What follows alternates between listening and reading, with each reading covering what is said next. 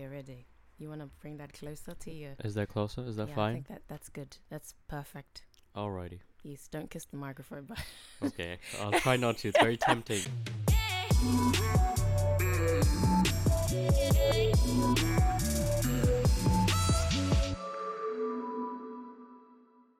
Okay. Not in the mood. You'd prefer to perform in front of the camera. Perform, yes, indeed. I haven't done an intro in a long time, so this is literally just me winging it off. Hey everyone, welcome to the Dark Skins podcast. I am Sarah, your host, and I'm joined here with Tarang. Today's podcast is going to be quite interesting. In actual fact, I'll just ask you to kind of introduce yourself a little bit so everyone can know you. All right. Well, my name's Tarang.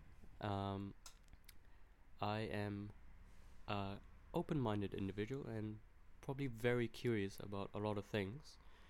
I consider myself a hip-hop head, sporty, but I don't know, I just like talking about things, man, and that's why I'm here.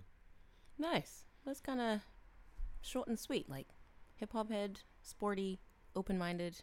Nice. Yeah, that's a summary. That is cool. Nice. All right, so today's podcast, we're going to be focusing on the topic of religion. In actual fact, this was Tarang's idea, so that's cool. Did you want to share your a few, I guess, things that were on your mind before we get started? And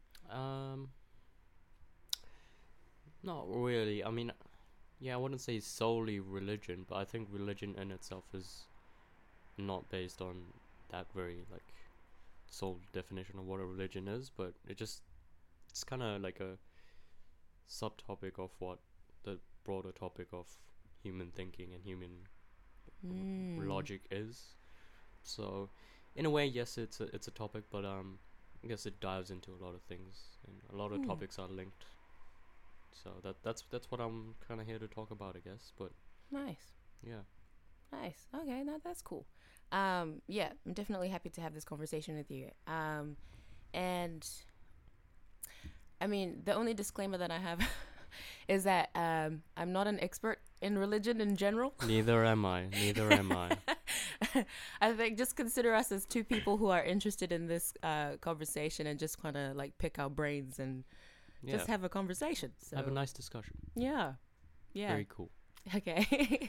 So, to get started, just so you get a bit of context, we'll be asking each other about 5 questions each through this time. So, who wants to go first? You, please. Me? Yes. All right. Oh, dear. I'm now on the hot seat. Okay.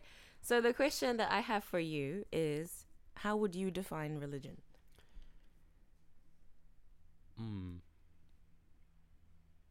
Very good question. I think if it has sort of a historical literature around it and a core belief, and kind of set values around how an individual should live their life and have a lifestyle, then for me that is precedent for a religion. Not so much on what a lot of religions have is this overarching figure and what this God or the spiritual person had this way of living, they did this, and then that sets the thing for individuals. So not necessarily that, but if there's literature, there's belief, there's set values, then I think that's, in a way, that's a religion. So, okay. I think I understand a little bit what you mean, but the beginning part is the part that I'm a bit confused about. So, historical belief? Is that literature. Literature. So, okay. I think a lot of religions have, literature tracing back. I mean... okay. Yeah. So, I mean, I can't speak on a lot of religions, but if you think Christianity, the Bible... what's the Q, the Muslim? The Quran. Mm-hmm. Yeah, the Quran. Yeah. So I mean, literature is a good way of measuring, or historically telling what these values were for, and what they meant, you know? I see. Yeah. I find that quite interesting. Okay, cool. Nice. Yeah. Yeah. Why? What do you kind of... I think the thing that I find interesting about that is, a lot of those religions do believe in a God. So I'm I can understand the historical literature part, but it's almost like it's not mutually exclusive when we're I'm just thinking about how you see religion in general, the definition. Yeah. For me, I guess, I kind of I actually Googled this up. I was like, how do you define religion? Yeah, it's a very, we don't think about it. No, we don't. We're just like, oh, yeah, that's a religion. What is a religion? In my opinion, I think that there is no, agreed upon definition yet. But yeah, fair. Yeah, but when I Googled it up, this is what came up in Google. It said the belief in and worship of a superhuman controlling power, especially a personal god or gods. And I think that's kind of what you were alluding to. It's not really that. I feel like it doesn't have to be that. Do you know what I mean? I see. What I was saying was it doesn't have to be you worshipping a superhuman. I mean, this is... with Christianity, people believe Jesus was a real person. Mm-hmm. And, historically, there is... I mean, we can't go that far back. But, from what we know, that, the stories that were told and passed down, this guy was very much a real person. Do you know what I mean? Yeah, I can see what you mean, yeah. People believe these were real humans, and, in itself, we're storytellers. Mm-hmm. And that way, then anything could be a religion, down the line, you know what I mean? If you're telling a good enough story, in a way. That is if you believe that religion is believing in historical texts, then yes. Yeah. Yeah. Then yes. Yeah. But as for me, I think, from my perspective, I don't think religion is just having, a set figure or anything? Yeah, it's not just believing or devoting yourself to a god that you believe in, but I think my view is actually from a Christian perspective, but it's sort of in line with what you were saying, because there is a verse that kind of says pure religion is pure religion before God is visiting the orphans, widows in their affliction, and to keep oneself unstained from the world, so guarding people against the corruptness in this world. So it's more than just, I think, believing in or devoting to a god, but it's more the values, but it's more practical, so you're you're doing the doing as opposed to speaking or just believing in that. Yeah. I don't know if I'm... No, it makes sense, because every religion has a way of operating, you know? It's it's not enough to go by words alone of a religion. You know, you need actions to be I believe this because, it speaks to my soul, or it speaks to I want to do, and by doing this I'm kind of practicing my belief. Yeah Interesting. Okay, now that we have an understanding of each other's perspectives, it's quite interesting. I don't know, did you have anything else to add to that, or I think I was gonna say people don't go all the way in a religion, and I know some people who are half, I wouldn't say they're half Christian, but do you know what I mean? They're not I'm full Christian, I don't do this, this, this, and this. You know, they say I still believe in God, but I drink and I do this and I do that. I mean, I guess that's fine, but like I don't know. What are your thoughts on that? Like, I personally don't think it's fine. You're either a Christian or you're not. Period. And I think like there's this popular saying in the Bible that says like you shall know them by their fruits. So if they're bearing fruits of the fruits of the things that God wants us to have, then I would say that that's evidence that they are living out the Christian faith. But if they are not, then I would question their intentions. Is it that they are struggling in this area and they need help? Or is it that they're willingly choosing to disobey? In that case, do they really love God? That's the question. So it's a bit different. Do you not think it could be balanced, that they love God, but they also love the way they want to live their life, you know? You can't have both. So I feel like the reason why I'm saying that is because Jesus said, if you love me, you will obey my commandments. And so if they're choosing to live a life, if the way that they choose to live their life is in line with the things of God, then... and they love it, then obviously they're equal. If that makes sense. What I mean by that is like what they've chosen to do with their life out of their own will is... I'm trying to relate it back to your question, but it's kind of gone. Because I'm sort of trying to play like devil's advocate here. Like, say I am a Christian, but you know, what are some things, I guess, because I don't know Christianity, but what are some things that like a full devoted Christian wouldn't do? Like, say, is it like sex before marriage, drinking, that kind of thing? Definitely sex before marriage and is a good example of what a follower of Christ wouldn't do. But yeah, I feel like that's a topic for another conversation. All right, yeah.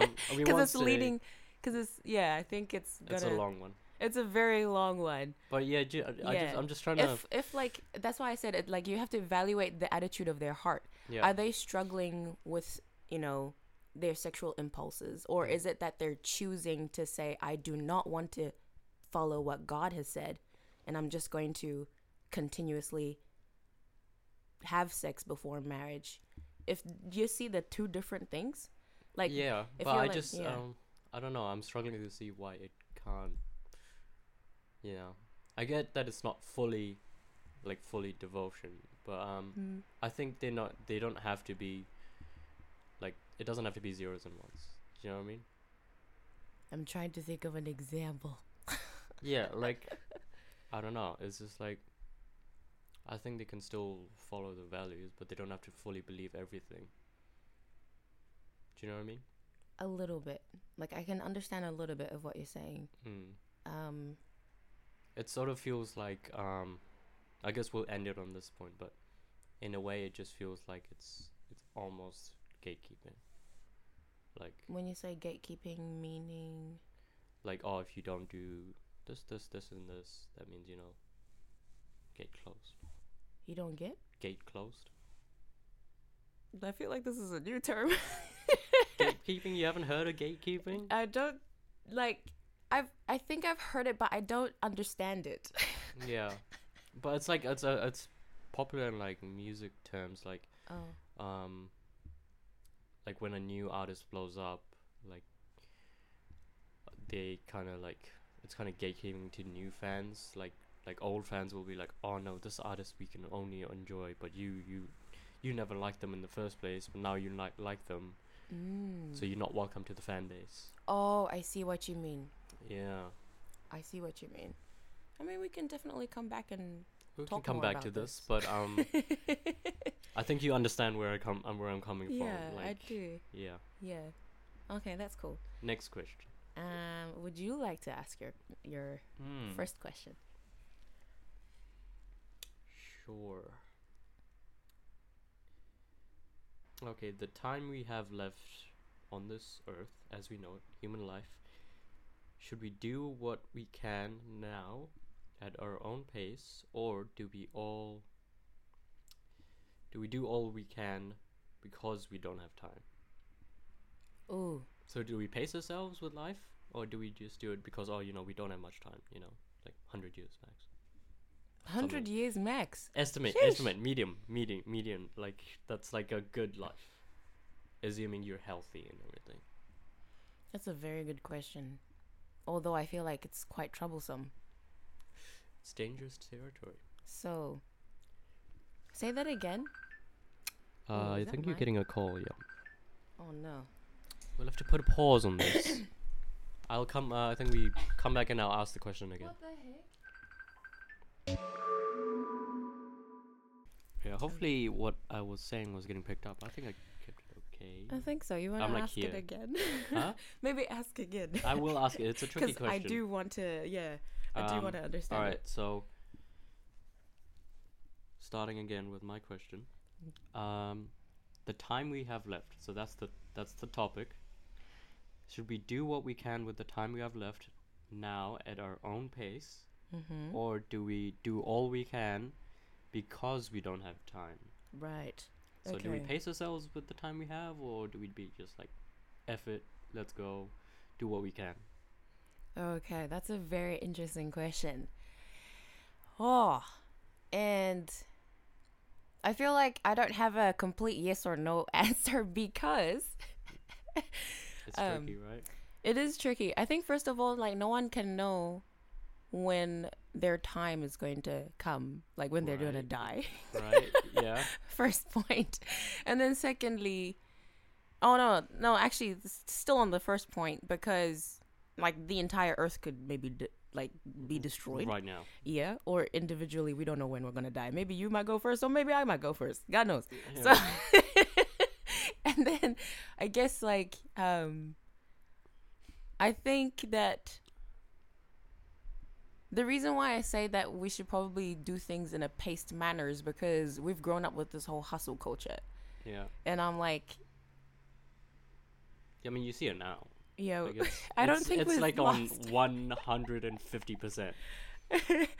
Yes. No, I totally agree. I don't think we're ever going to get out of it. I don't know. There's probably this innate human need to just...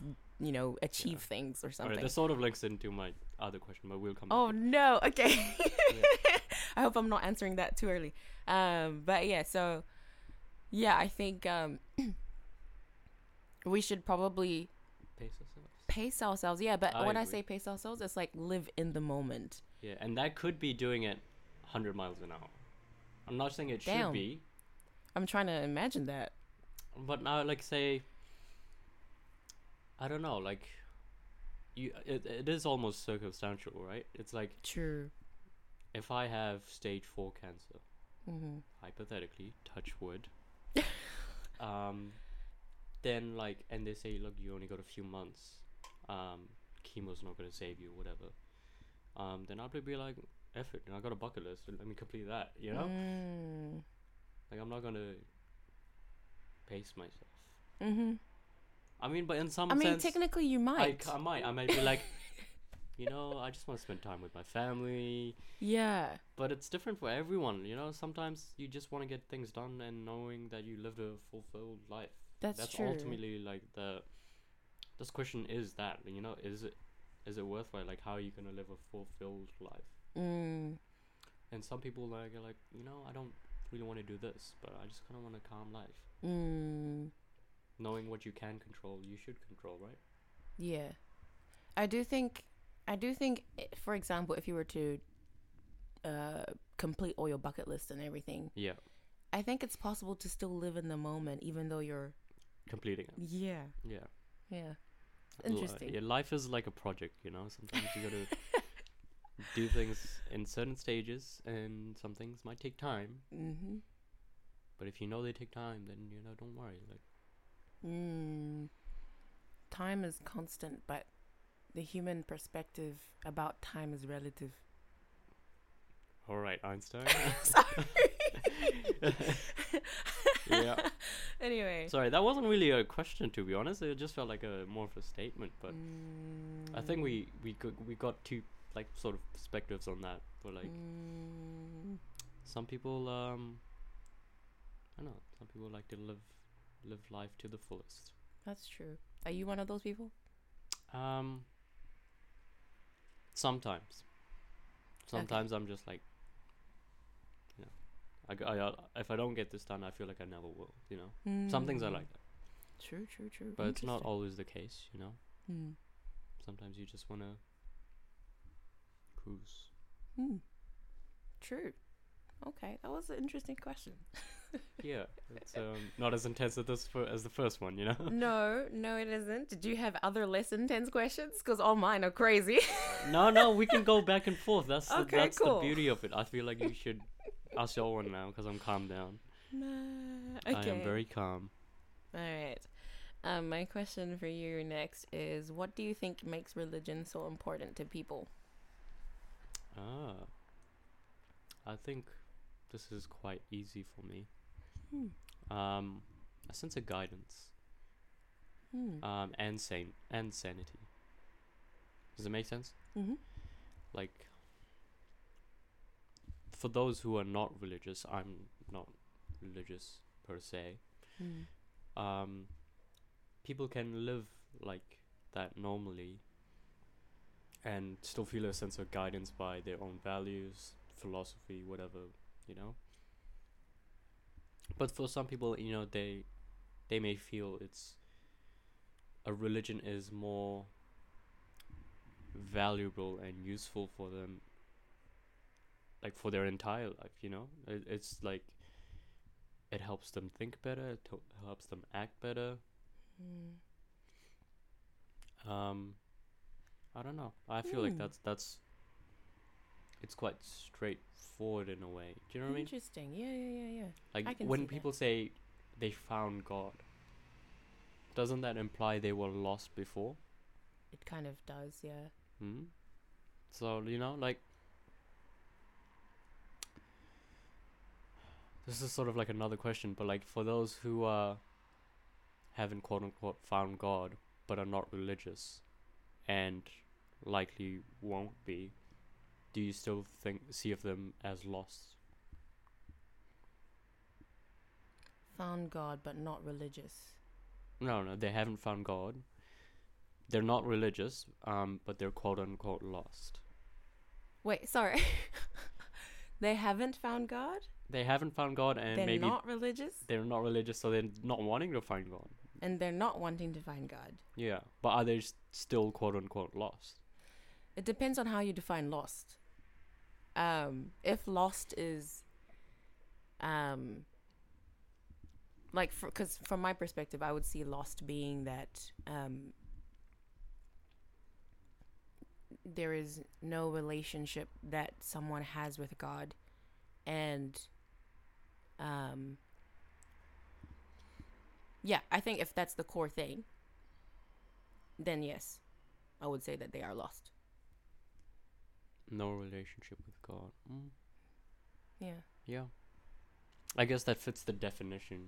Do you know what I mean? Right. Yeah. I see that. Yeah. Yeah. But like, I don't see myself as lost. Do you know what I mean? How do you define lost? Like, would you define it differently? I guess someone who's lost is they have no sense of purpose in their life. Ah, I see. But for me, I see my purpose. I see, like, what I give back to those around me, those I even don't know. Like, I see what my legacy, in a way, would be. And I'm happy to live that. And I don't think a religion would necessarily, like, change that or, like, influence it that much because I feel like I found it. No. Yeah, that and I can live my life the way I'd like to, you know? Not to say I don't appreciate, you know, these religious values.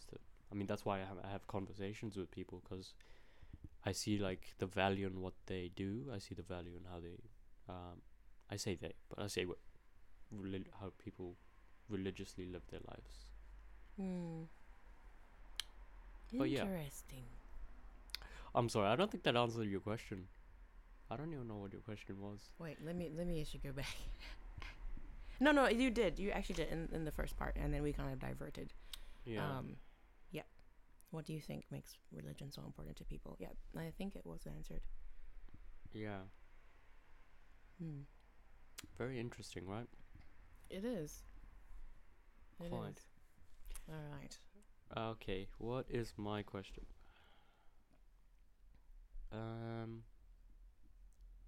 Shifting the box. This is the topic. Mm-hmm. Sorry, this is just how I wrote it, so blame my past self. But society as we know it has a norm. Uh-huh. Should we shift it? Shift it. Yeah. So, did you take statistics? I did in high school. Then this will work perfectly, because there's a minimum, there's a maximum, and then there's the median box. Yeah. Upper, lower, median. So right now we're somewhere. We're somewhere in terms of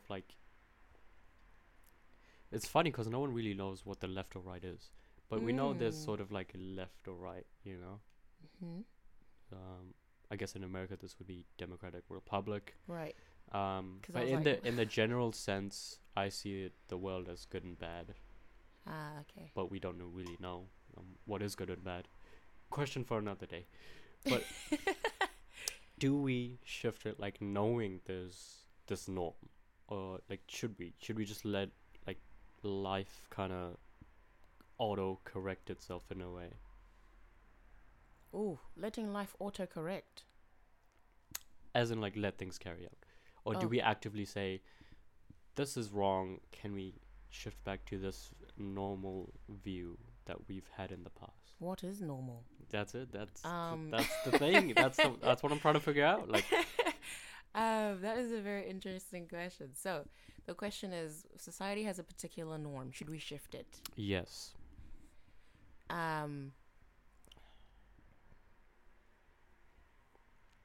Ooh. Very tricky. Very tricky. It is a very tricky question. First of all, we have to understand what exactly we're classifying as norm. Yeah. Because I think there are probably some things that we can preserve.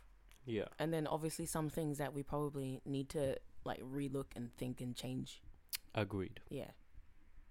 If I was to just put it down to that. Put it down to the basics.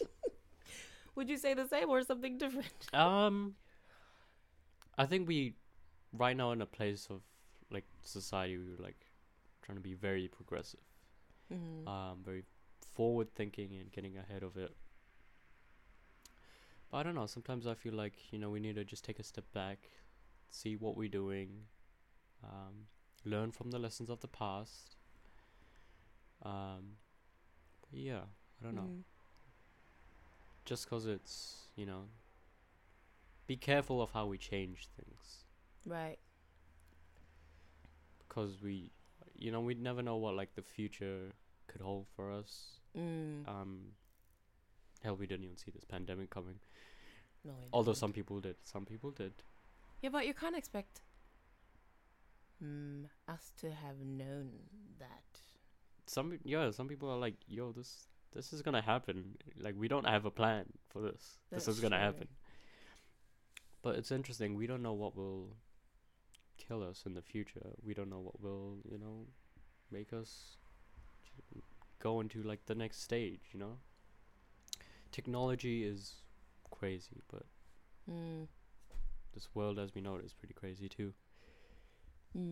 I totally agree with you in terms of taking a step back and rethinking things before. Yes.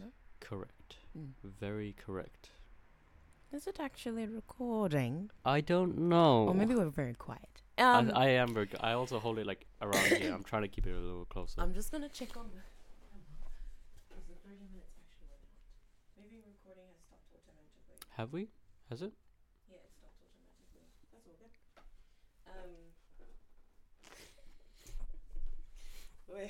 We are continuing the questions are to be asked. Yeah. So. I think that was my one. It was a very good one. So I think it's on you now. All right. My next question is, will the world be a better place if caste and religion cease to exist? Caste, yes. Religion, no. Next question. Wait. Will the world be a better place if caste cease to exist? You said yes to what? Caste. And then no. Why would you say yes to caste? Casteism is a big issue in India. It's literal. It's a allowed way to discriminate.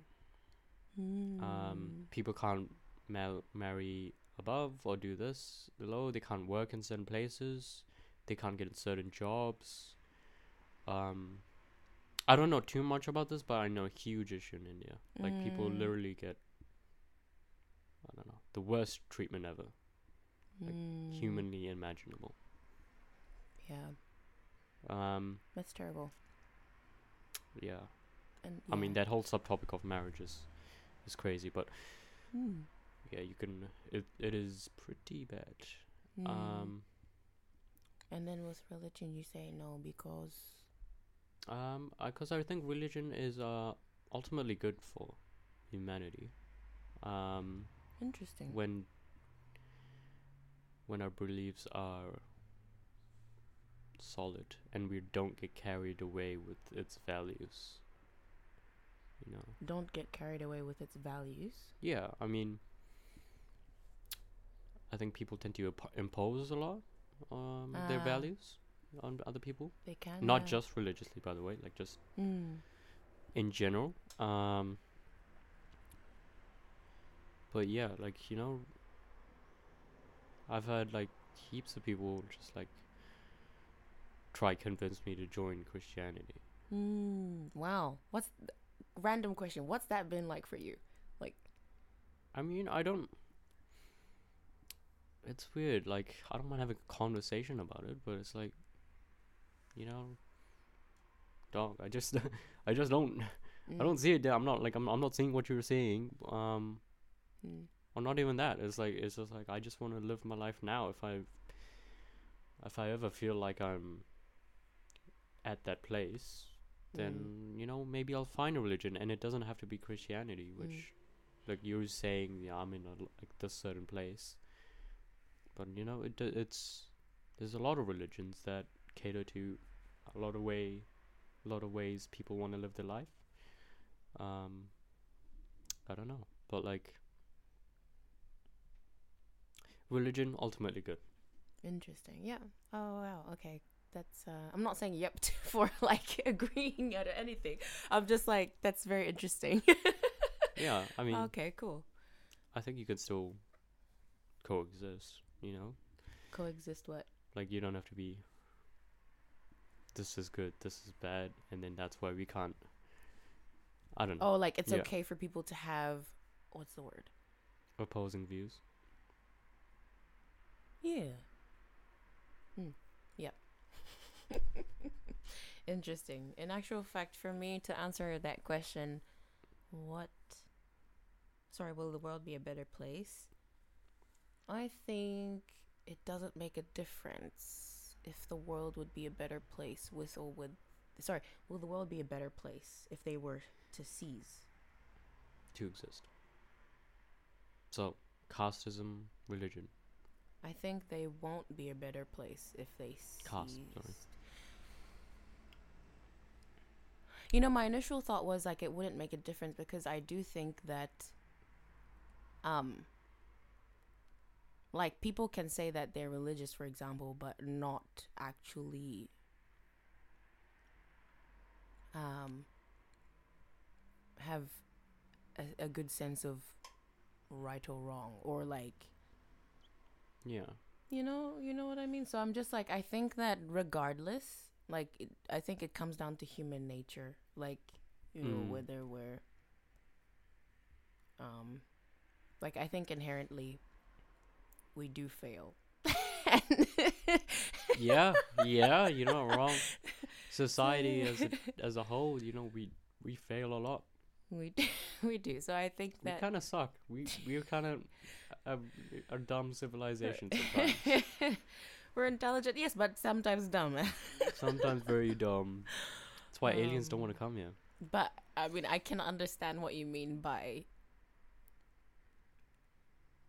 certain, I guess, values that people hold in religion that make society a better place. Yeah, no, for sure. Yeah. 100% though. Fascinating. I agree. All right, your turn. Might just jump into this. Is a family still relevant in the modern world? In the modern world. Yes. So I mean, that is if we are defining that a family is a father, mother, and then children. Yes. Okay, cool. We're on this. Is it still relevant in this modern world? I might follow that up with another question, but yes, we stick to the family. I think it's still relevant. Yeah. I mean, for the progression of society to have more children, yes. Population? Yes, population-wise, yes. I mean, and from an economic perspective, yes. Yeah, I would say yes. But then you would say, what about science? You can potentially have, you could be single, for example, as a woman, and maybe have a child or something like that. Yes, I've seen a article on that. I don't know where, but I saw one. So you could have that argument. But then I think about the importance of having a father in the home to be able to help raise that child. Yeah. Yeah. So I would say I think both. I think about it, and it's more of, it's not like. This is sort of hinting at what the underlying topic is, but it's more of what the father represents in the family. Do you know what I mean? It's like the father has a role. The mother has a role. Mm-hmm. And when you think of your parents, you think of the names, mom and dad. But you also think about what they do. Do you know what I mean? Yeah. Their attitudes they bring to the family and their values, or I guess what they do for the family. I think as long as you have a balance of that, then you're fine. Do you want to elaborate on that? I'll try to, before trying not to get cancelled. No, it's not. So I think anything is remotely possible, but the modern world has made for it that it's not possible. The modern world has made for it that it's not possible to live with. Sorry, I'm trying to complete that. I'm trying to complete it too. It's tricky. I don't know. But everything has its balance. You know what I mean? So I'm trying to envision, for example, if there were two females, but one played the role of a mother and the other played the role of a father. Do you still see that as relevant for a family dynamic? Yeah, 100%. That's why I'm trying not to stray, I guess, think about it that way. I'm saying about what the roles represent and what are you doing in that family that makes it so such a balanced parent. Right, I see. Parent relationship, I can see that, but I wouldn't agree with it to be okay. Yeah, no, that's fair enough. Yeah, I still think it's it just depends on the person, really. I'm not it doesn't. What I'm saying doesn't account for everything. Yeah. It just matters, Is it a balanced view? Is it are you, raising your child how you'd want to be raised or whatever? Parentship is very interesting, right? That's why we get so many different people. This child was raised to be very open-minded and very curious. That's why they're very open-minded and very curious. Mm-hmm. This child was raised to be very traditional in his thinking, and protective of his loved ones. So he's protective of his loved ones, and he does this for his family, does that for his family. You know, it's like we have so many different people and so many ways of raising people. So is the family still relevant? You know, yeah, but like that family in itself and its definition has changed. Yeah, I think the world is at least trying to change that. Yeah, doesn't make. I guess we'll see the after effects in like 30 to 50 years from now. Because we have a lot of COVID babies, a lot of COVID babies. We do. I think we'd probably be able to understand it more fully as to whether it's relevant more then. Yeah. Although I do think that some other people might say it's still relevant. It's still possible to define whether it's relevant or not because of X, Y, Z. But I know I don't have that kind of stuff to say today. Yeah, it's a long conversation. Do you mind if I have a sort of follow-up question? Oh, sure. It's just off the top of my head. Mm-hmm. Is marriage still relevant in the modern? Is marriage still relevant? Because it kind of ties into family. World. To be honest with you. Like, I mean, people who may be watching this already may know that I'm Christian. Yeah. So I'm kind of seeing things through a Christian lens. Mm. There is no, like, word in the Bible that says marriage itself. Hey, everyone. It is Sarah here from the future. I just had to interject because I stand corrected. I actually had a conversation with my youngest brother, Caleb, and he pointed out to me in the Bible that it does say marriage. It was quite funny, this whole conversation that we had. But yeah, I was like, oh yeah, I have actually read this verse before, but I didn't even like think about it. I think it's my mindset that I will kind of share about later on. I think you'll get it. But basically in Hebrews 13 verse 4, it says, "Let marriage be held in honor among all, and let the marriage bed be undefiled, for God will judge the sexually immoral and adulterous." And then also the word wedding is found in the Bible too. So Matthew 22 verse 3 says, "The kingdom of heaven may be compared to a king who gave a wedding feast for his son, and sent his servants to call those who were invited to the wedding feast, but they would not come." Now, I'm just quoting these verses, but I'd encourage you, whoever you're listening to, these verses are need to be read in context with everything else that is said around them. I'm just kind of clarifying the fact that I quoted that the Bible does not say marriage, but it actually does say marriage. But yes, what you're about to hear is a verse that I'm about to quote in Genesis, where the Bible says, "Therefore a man shall leave his father and his mother and hold fast to his wife, and they shall become one flesh." Here it doesn't mention marriage, but here, the Bible is talking about unity, or the union that the husband and wife form when they become one, or when they marry together. So this is representative of the unity that Christ Jesus has with the church. More about this in another episode. All I wanted to do is to just clarify. Anyway, this episode is not a lecture, so we are going to be moving on. I do stand by what I am about to say next, particularly around like sex as a covenant to show that you are married, not having that title or a legal document or having just a festive event. So yeah, that's my perspectives. Oh, really? Just so you know. Right. Yeah, no. The Bible just says that the man and woman, yeah, the man should be joined to his wife and they will become one. So I think in itself, when people, because God sees sex as consecrated, something that is holy, only meant between a man and a woman. I think in a sense, when they become joined intimately like that, that in itself is them becoming one. And in a form, it's kind of like marriage, if that makes sense. Did the unsigned contract. Did the what? The unsigned contract. Unsigned contract. Pretty much. Yeah. But you're basically, saying that this is my partner and I'm being with you for the rest of my life. Like, I fully agree.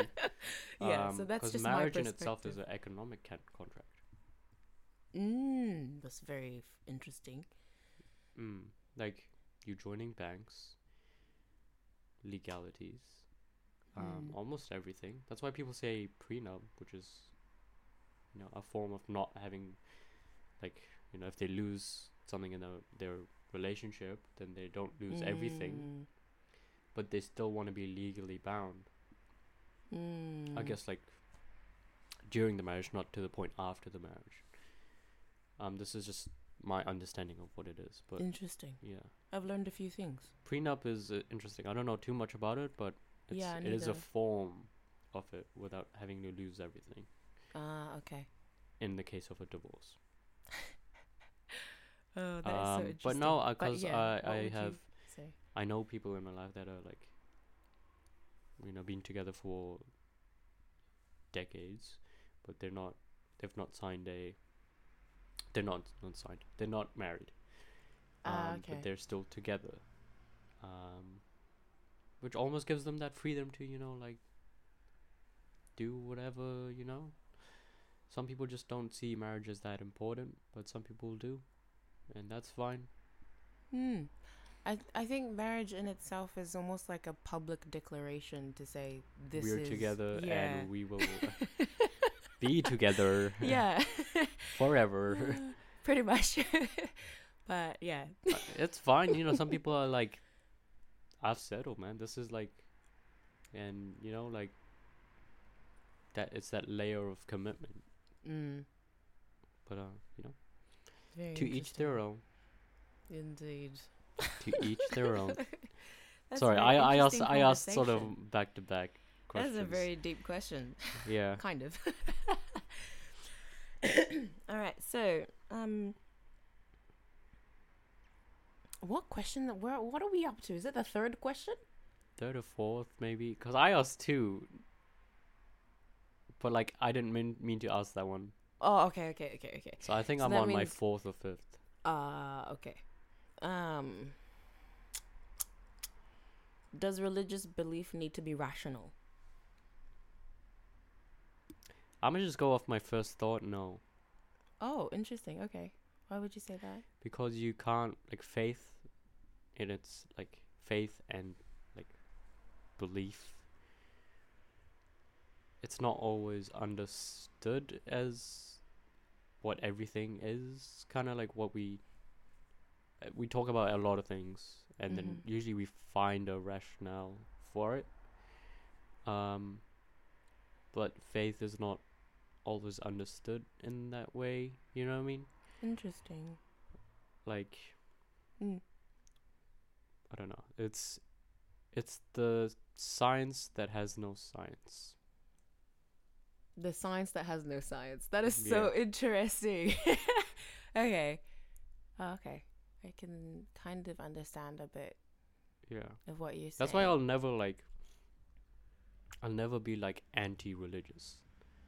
Like, I mean, maybe I sound like come across that way, but I'm never anti-religious, you know, because religion is, it's a fascinating thing, man. You, like, really see it. It's fascinating. It is quite fascinating. I think yes. Okay. Ignore everything I said. Only I think that there are, for example, elements. Sorry, is it recording? I think it might still be. All right, that's good. Thanks for checking. Sorry, audience. Just had to verify that. You said yes. I think there are elements of faith where, like, things might not be able to be explained rationally. For example, certain experiences that people have. But in terms of, like, for example, the reasons why someone believes in what they believe, I do think that has to be rational. Yeah, yes. Rational, yes, that's. Well, I think that is the rational part, right? It's like, I don't even know. I keep thinking of, like, hypotheticals, but, like, you know, some people are like, I think this because this has happened in my life. This is a real experience that's happened to me, and the values that are being sort of represented in this religion is what I truly believe. I've come to learn is good for me, and that is ultimately why I'm religious and of this faith. And then you go on some other sides and be like, well, what isn't rational or rationalized about this is, because you go like, we think about like that initial definition of religion, superhuman things, like you wouldn't think that is rational, would you? For some people it is. Well, I think if you just looked at it on its own, it sounds bizarre. But if you were to, for example, take the historical literature and look at it through an evidence-based lens, and to validate the validity of those historical things, and if you were to do that, let's say we took like, I'm just gonna put Christianity on the hot seat. Like if you were to, for example, look at the Bible through like the way that a lawyer would evaluate evidence, for example, and then validate whether the things written in it are false or true, then wouldn't that kind of determine the fundamental beliefs into what people kind of believe about this superhuman God? Right. But I don't think that you would only look at hang on a second. Yes. I'm trying to just understand that. 'Cause from that it sounds like, well, on that basis, what if a lawyer, like in the court of law, had in this hypothetical situation, be like, oh no, actually Jesus didn't turn that water into wine. Or was it vice versa? Wine into water? Was it water into wine? Water into wine. Yeah, so like what if we, like what if the this court, you know, rules he didn't do that, then they're like, oh well, shoot. Yeah, so that's the rational part, you know. It's like, but people still, you know, people like still believe that that's not quite rational, you know. It's not rational. So like, yeah, so if we were to put it on a platter, then I guess the fundamental. But the rational part is believing the lessons behind it, right? Believing the lessons behind it? No, it's more like the claims that were made. So, for example, Jesus claims to be God, and he came into the earth, became a human being, he died, and then he resurrected after 3 days. Right. And so you would kind of look at all those things and say, hey, this person's making these claims. Is there evidence to show that these things are true or not? If they're false, then he's either a liar or a lunatic or like some kind of, I don't know, something like something wrong. Yeah. But if there is evidence to possibly prove his claims, then you have to question everything else said about him. What does that mean for us? What does that mean for other religions? Well, are they liars? If there's evidence to prove that what he's claiming is false, then they are probably, maybe one of them are right. If there's evidence that proves that what he's saying is true, then Jesus is basically calling everyone liars. That's very possible. That sounds like a lot of people today. I mean, a lot of like powerful figures. A lot of what? Powerful figures, right? They, you know, they put themselves on a pedestal where like only they see right and everything else is wrong. Like I'm just thinking of like politicians. Yeah. I'm not sure if I communicated what I tried to say. No, anyway. I understand what you mean. Yeah. But I sort of got derailed a bit with as I tend to do. I see what you mean. But sorry, the whole underlying thing we were trying to talk about was rationality. Yeah, for me, it's like I see the rational part as the lessons taught. The other belief that can't really be proved per se is like, then that's the unrational part, you know? It's like because we don't have full-on I guess, in a way. But I don't know. I mean, I don't know. Like, all I know is, like, the rational part is the lessons taught and the belief values that they operate with. That's rational. That's what's gathered from storytelling, regardless of what you think of that initial claim. Interesting. Did that pick it up? Was I too far? Was I too far away? I would totally, like, encourage you to check out what evidence there is out there. I'm sure there's like a rabbit hole of it. I'm sure, but I just if someone believes something, I'm not gonna say their truth isn't their truth. Do you know what I mean? I do understand what you mean, but it depends on what we're talking about. Well, like, when it comes to, you know, like, in what's reasonable, and what I believe is, like, the frame of reason of rationality. Interesting. I feel like this could go into a topic of something else, but okay. Nice. What's your question? My question is, I don't know why I was thinking when I have this written down.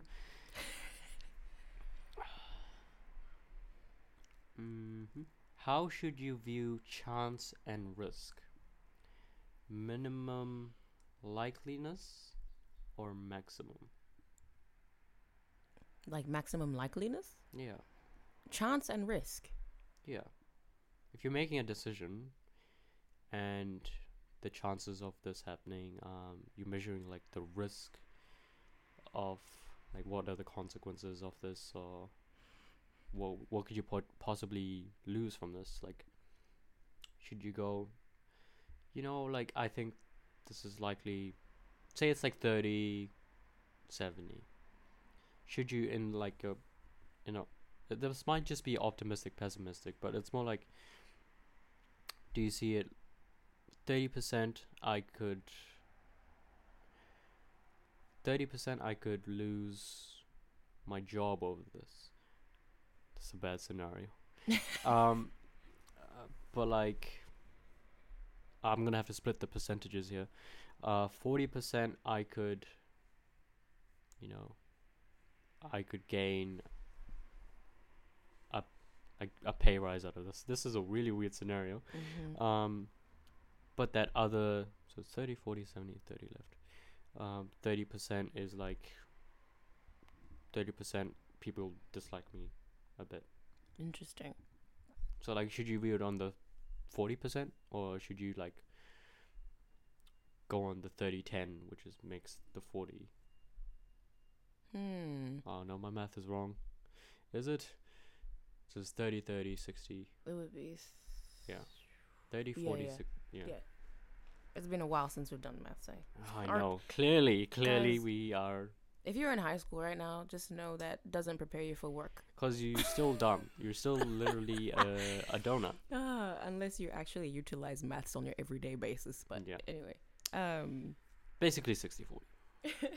But the chances are like split, right? You know? They are. I mean, sorry, can you repeat the minimum part in the... what are the... okay.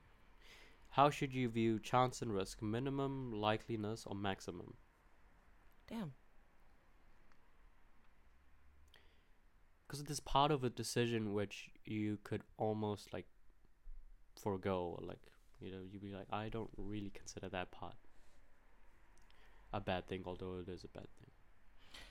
If you were to see it... you're saying how should one look at it? Yeah. I think it depends on the circumstance. If the situation is not detrimental to, like, life. Yeah. Then I think that you should maybe consider viewing it as a minimum likeliness. Just because there could be, like, something positive about it or whatever. If it's detrimental to life, then I would say maximum likeliness is probably the way to kind of picture things. Right. Yeah. I don't know. It's a strange question. I'm not even sure why I wrote it, to be honest. It is a very interesting one. But it's just like, you know, why do we view things optimistic? Why do we view things in a pessimistic way? Mm. I just think that, like, in some ways we're like protecting the known. Mm. Because we're scared of the unknown. Everyone's scared of the unknown. Yeah. And we like certainty. We do like certainty. I thought I was the only one. Damn. No, humans, man. No, humans love certainty. That's true. That's why when we're placed in uncomfortable situations, we jump on the defensive a bit, and we like be like, oh, what do I know? What do I don't? But some things you just can't control, man. Mm. That's true. So for me, like personally, I see it as what can you like deal with?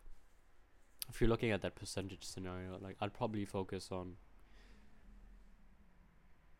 I don't know, I'd probably just go with the max. Like like what would I, what do I know is gonna happen, like likely gonna happen? And then I'd just be like, oh, if is it worth it? Yes, then I'll, sure, you know, I'll do it. Like, but if I feel like, you know, it's the percentages aren't in my favor, then like you shouldn't risk something that you know you could probably go without. But then it brings us back to like that hustler thing. It's like everyone doesn't care about the risk anymore, you know? Are you sure everyone doesn't care about the risks? Not everyone, but like, you know how people like, there's a lot of businesses being started up by like young people. Okay, yes, I understand now. Yeah. I think, yeah, you know, you can do that, but, you know, just think about like, you don't even know what you want in life. Like no one does for a long time. Yeah. What was I saying? Yeah. I kind of lost track. You were talking about, I think, 30-40 and 30. Yeah, you chose 30, and you were talking about, oh, I think it was to do with how people think in the world and stuff like hustlers, that. Hustlers, yes. Like business owners. Yeah. I don't know. Damn it. You were onto something, and I was finding it so fascinating. It is fascinating. But, like, you know, if you just do what you can control, like, and if you, like, really believe this is going somewhere, then trust the time it will take rather than trying to maximize the risk of it. Ooh. Do you know what I mean? Trust the time as opposed to maximizing the risk. Yeah. What if maximizing the risk is... Yeah. Trusting the time. Like, yeah. What if you need to do that in order to Well, I think something? The more time you put in, you feel like the risk is less impactful. Are you really?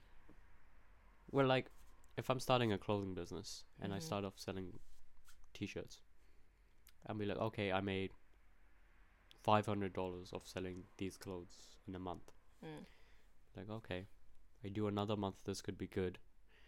If I put more time in, the risk is less of me earning less because I'm making more. Like I say, I launch jumpers now, then I'd be like, okay, well, that's another line of risk because you don't know how well the jumpers would perform. Yeah, but I know the t-shirts were at least guaranteed sales, so the risk is less. Yes. But I'm putting in more time. Yeah. So I'm almost like trusting the time more. And trusting what I've known was certain, which was the performance. Interesting. It's very tricky. I don't even know if I'm making sense. Maybe I'm just... I can understand what you're talking about. It's, it's just like my mind has to ponder it. Yeah. But just be, you know, like any young business people out there, you know, trust your gut instinct about something, and then if it doesn't work out, you learn learn from it. Definitely. I think at least in the beginning, it can seem daunting. Bit risky. Yeah. Like, it is daunting just doing that first step. Yeah. But I would definitely encourage anyone to like just take risks in the beginning, and then when you're like in it, then you know, adjust yourself. Adjust yourself. Yeah. That's the thing. Adapt and overcome. Adapt and overcome. Yeah. Fascinating. Very. All right. We'll take a break. All right. We'll take a 5. See you after there's ad break. Yes. There's no ad, is there? No. We are back. Hello. Yes. Sorry, did I yell into your ears, audience? Yes, we are back. Mm-hmm. Yeah, I can start with my definition. Okay. So, negative partisanship is the tendency of some voters, so again political, to form their political opinions primarily in opposition to political parties they dislike. So, voters, in layman's terms, please. So say I'm Labour. Yes. I'm not Labour. And there's a national view on this policy. I'm just gonna dislike that and say I don't like that policy because I'm Labour policy. I'm like in Labour Party or whatever. Okay. But that's like what it is essentially. Right, right. Like you dislike something just because it's on the other side of it. That is so interesting.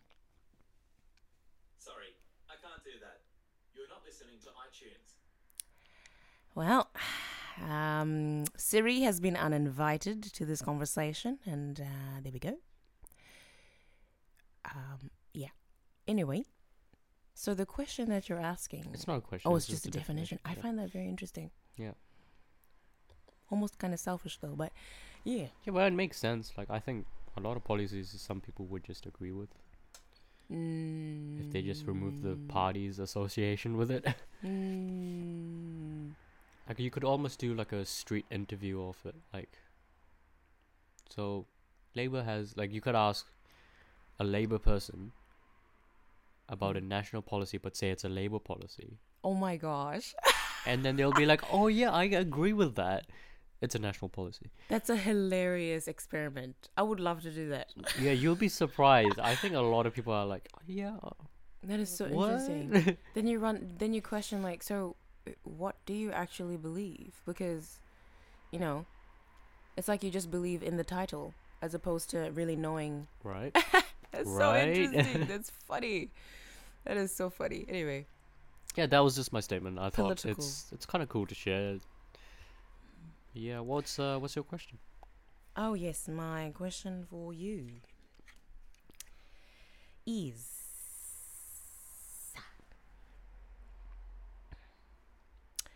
My last one is there such thing as of completely objective truth?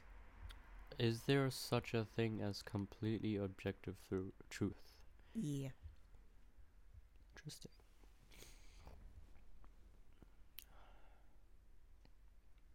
Yes. Interesting. Why would you say that? First thought is just like science. I don't know, like the ball is going to drop if I put it down at the side. If I drop it at the side. Like, it's going to touch the ground in approximately these seconds. Like, objectively, you can say that's true. Mm-hmm. But what's interesting is science is just assumptions. Interesting. Which is something I learned recently. Science is assumptions. Yeah. So it's you assume like things are going to happen. Yes, and then you experiment them in order to validate. Yeah. It's almost on an accident. Yeah. This is so interesting to think about. Yeah. Okay. But no, it's quite... Yeah, it is intriguing to hear that. Sorry, we had an outside disturbance. Yeah, I was a bit annoyed, so I made a weird face. Okay. Yeah, no, it's quite good, but like objectively, yeah, there are some truths. It can be fully true. Why? What do you disagree? Oh no, I totally agree. I think the next question that came up to mind was whether science was the way that you, I guess, get your source of truth or information and stuff? Because I think you used science as an example, so I was just wondering whether you're speaking about it in general or like, oh, could this potentially be your source of truth kind of thing? Yeah, interesting. A lot of the times it is, but I don't know. I think my approach to a lot of things are scientific in a way, but they're also like it's a combined approach of psychology and philosophical. Different sciences, but ultimately scientific. Yeah. You got me there. No, it literally just came up in my mind. I was like, oh yeah, different science. Not that I had anything to say. But a lot of things are sciences. A lot of things are also art, you know? True. In so that sense, what is true? What is... interesting. What is scientific? What true? Is artistry? Yeah. No, yeah. That's very fascinating. No, I mean, I do think that there is objective truth. Here's maybe a question. Religiously, is there objective truth? Religiously? Yeah. Like in a religion, is there objective truth? In a religion, is there objective truth? I think objective truth exists before you start considering... religion? Yeah. So not in a religion.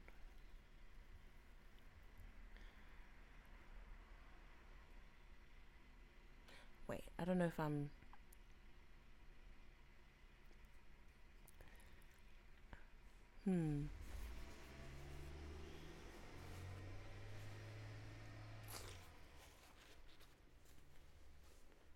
Wait, hang on a second. All good. For example, like if objective truth exists, then I don't think all the religions can coexist with their objective truths. Yes. Yeah, it almost like counter argues itself. Kind of, yeah. Because not everything can be true. No, yes, no, I totally agree about that. Yeah. So yeah. All right. Well, I think I can go on to like, my next thing.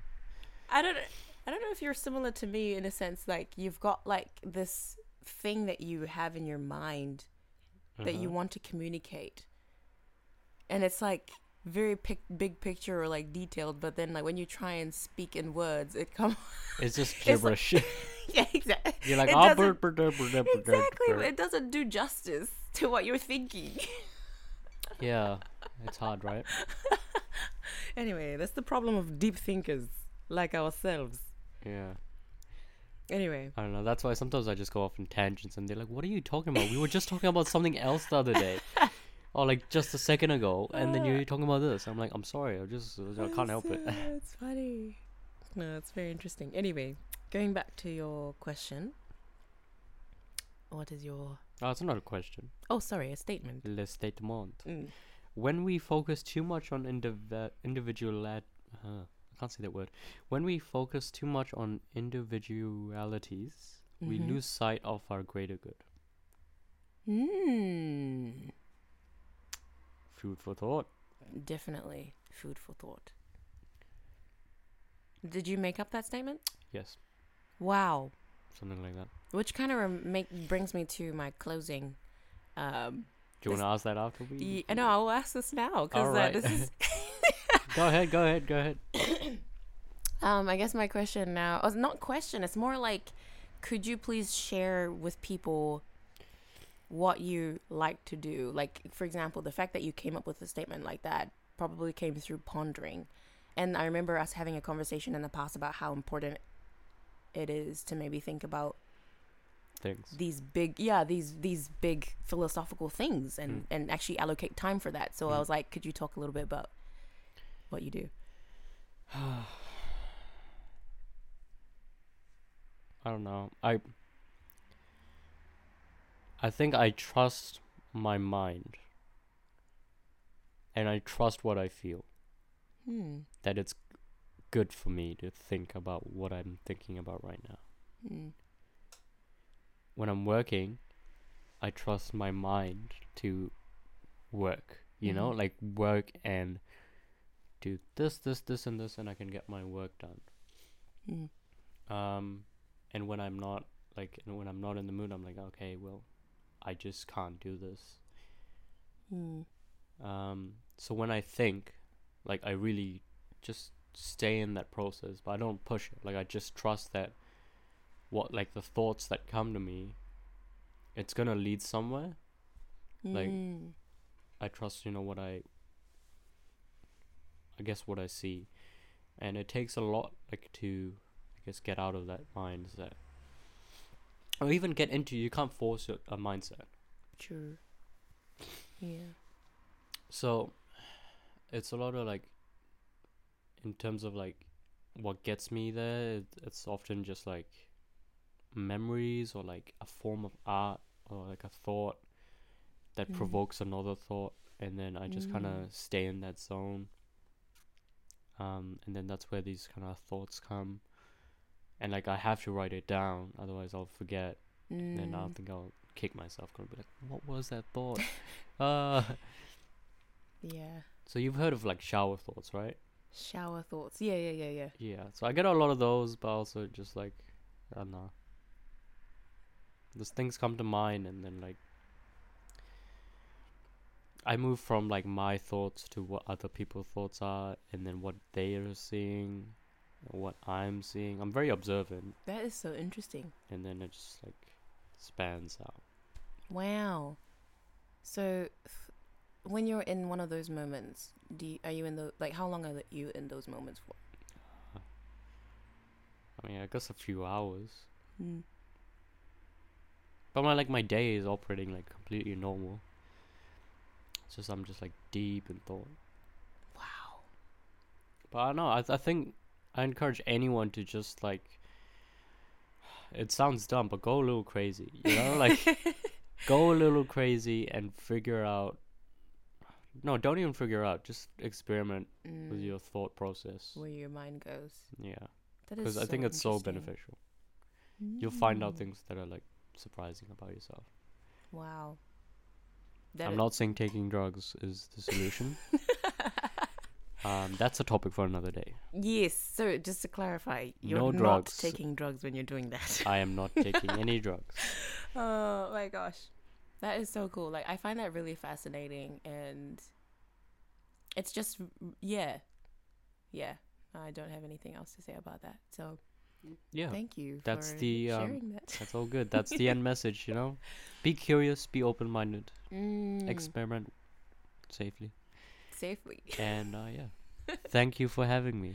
Thank you so much for joining us on this podcast, and everyone, thank you so much for listening, and we will see you in the next episode. That's it from us. Goodbye. Bye. Oh my god.